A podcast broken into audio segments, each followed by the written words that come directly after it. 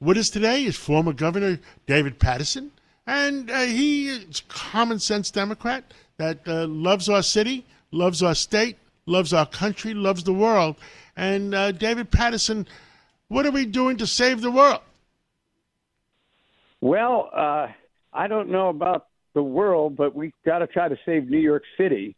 And there was a controversial town meeting up on the Upper West Side last Wednesday night where the mayor said that he has never been in a situation, a crisis that he didn't see the end of it, like how it would all work out. And that right now he doesn't know how this is going to work out. If we're going to get 10,000 migrants every month, which is 120,000 a year, and we're not going to get any assistance from the federal government other than minuscule. And the state has done as much as they can actually do at this point before um, they would probably have to go into special session to give more money. He doesn't see uh, an end. And he was criticized for that for not being positive and talking about New York after September 11th and and that kind of thing.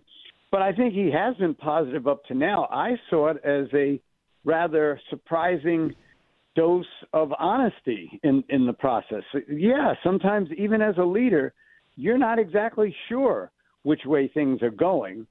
And so, I, what I see it as is a call to arms that uh, everybody in the city and the state gets together, and, and this is going to happen in other states, and the federal government's going to have to be accountable for this situation, which didn't have to happen when it happened. There could have been time for planning and using some of the federal facilities to help with the migrants.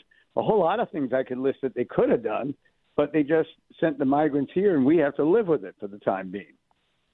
Well, I think it's a little more uh, challenging than that. I mean, uh, uh, and uh, me and you have always supported um, you know, the mayor, Mayor Adams. Uh, but uh, it, it, seems like he's having a lot of challenges, and he has the people on the Democratic Party uh, mad at him. A lot of people, and he has a lot of people in the Republican Party mad at him, and he's got a lot of independents mad at him. How does he solve that problem? Well, I think that a lot of Democrats um, have felt – and justly in, in a lot of cases, that uh, immigrants came to this country as soon as they got in and got citizenship. The first thing they did was turn their back on the immigrants who came in behind them. And they're, I mean, I remember a situation I read about once where there was an immigrant community in Philadelphia in 1755, not 1955, 1755. And someone wrote an article about them saying that it was unsafe to be near them, they were unhealthy, they were criminals, they were violent, and that they were unacceptable for to live in this country. Uh, what's more interesting than the fact that that's what the article said was who wrote the article, and the person who wrote the article was Benjamin Franklin. So, in other words, this kind of, uh, you know, xenophobic attitude toward people who are coming into the country is something that many Democrats, including myself, have fought for years. However, when we start talking about large numbers of people coming in and we don't have the resources to support them, when you have 21,000 children uh, coming to the Board of Education and then they got criticized for not being ready on time, I don't see any way that they could have been ready on time. I think that it's the reason that the mayor is drawing this fire from bo- basically both sides of the aisle. But I think it's clear that he is trying. He's uh, you know trying to seek out solutions. But it, we've gotten uh, a surprising silence from the entities that caused this problem in the first place, and I think it's a shame. Understood. Uh, what else would you like to talk about? This Sunday morning, I'm having uh, my strong cup of coffee, and uh, With crime running rampant in New York, you need to keep yourself and your family safe. Obtaining your concealed carry firearm licenses can be difficult and time consuming. That's where myfirstpistol.com comes in. They'll help you secure your concealed carry license. If you're looking for a pistol, premise, rifle, or shotgun license, call 347 559 7052. 347 559 7052. You must have a valid firearm license issued by the NYPD to purchase, possess, or shoot a handgun or pistol in NYC. You know, and, and I worry about uh, our city, our state, and our country. Well, I think since it's Sunday morning and you're having a really good cup of coffee, John, that you probably are very elated about the event that was held honoring Tony Orlando uh, and uh, obviously uh, WABC on Thursday night, the 7th of September. It was spectacular. I mean, it was right on par with all the major events, uh, you know, that uh, people almost scalp tickets to try to get into. So I have a question for you. And the question is you've been an entrepreneur, you've been a store owner, you have been an investor, you're now a uh, uh, president of a communications service, uh, you know, WABC. Uh, what gives you the most joy in life? Uh, I enjoy communications. I enjoy telling the American people the truth.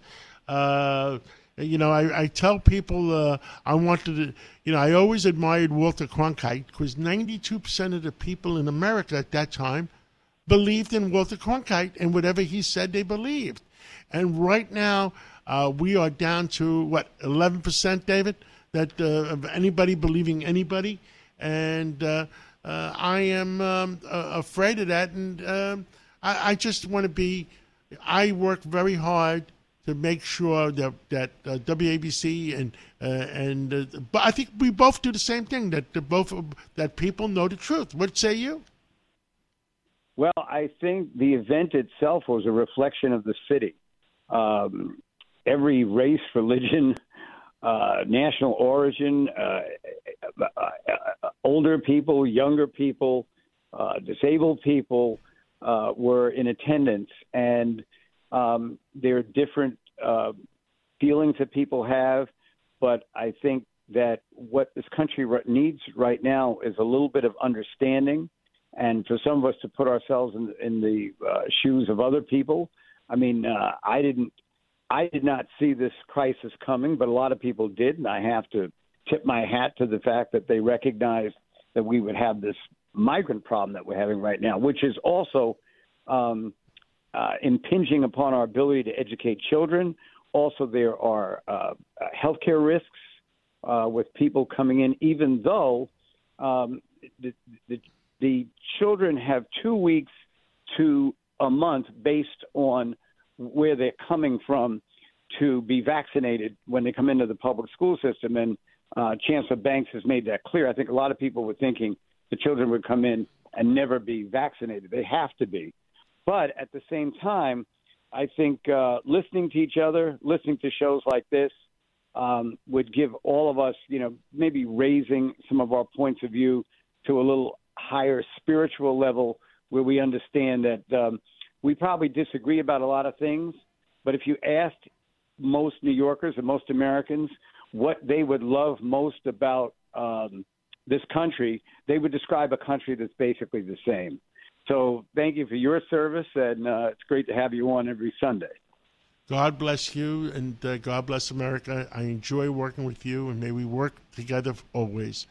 And uh, have care. a great have a great Sunday. Handling legal matters is stressful. So, let the law offices of Frank Bruno Jr. provide you with the insightful counsel you deserve. The law offices of Frank Bruno Jr. has successfully handled thousands of cases for 25 plus years. They focus on elder law and estate planning, but are equipped to navigate you through all stages of family law and divorce to real estate law and probate. The law offices of Frank Bruno. Call 718 418 5000 or visit them at frankbrunolaw.com. That's frankbrunolaw.com. Frank Bruno Bruno. He's your numero uno.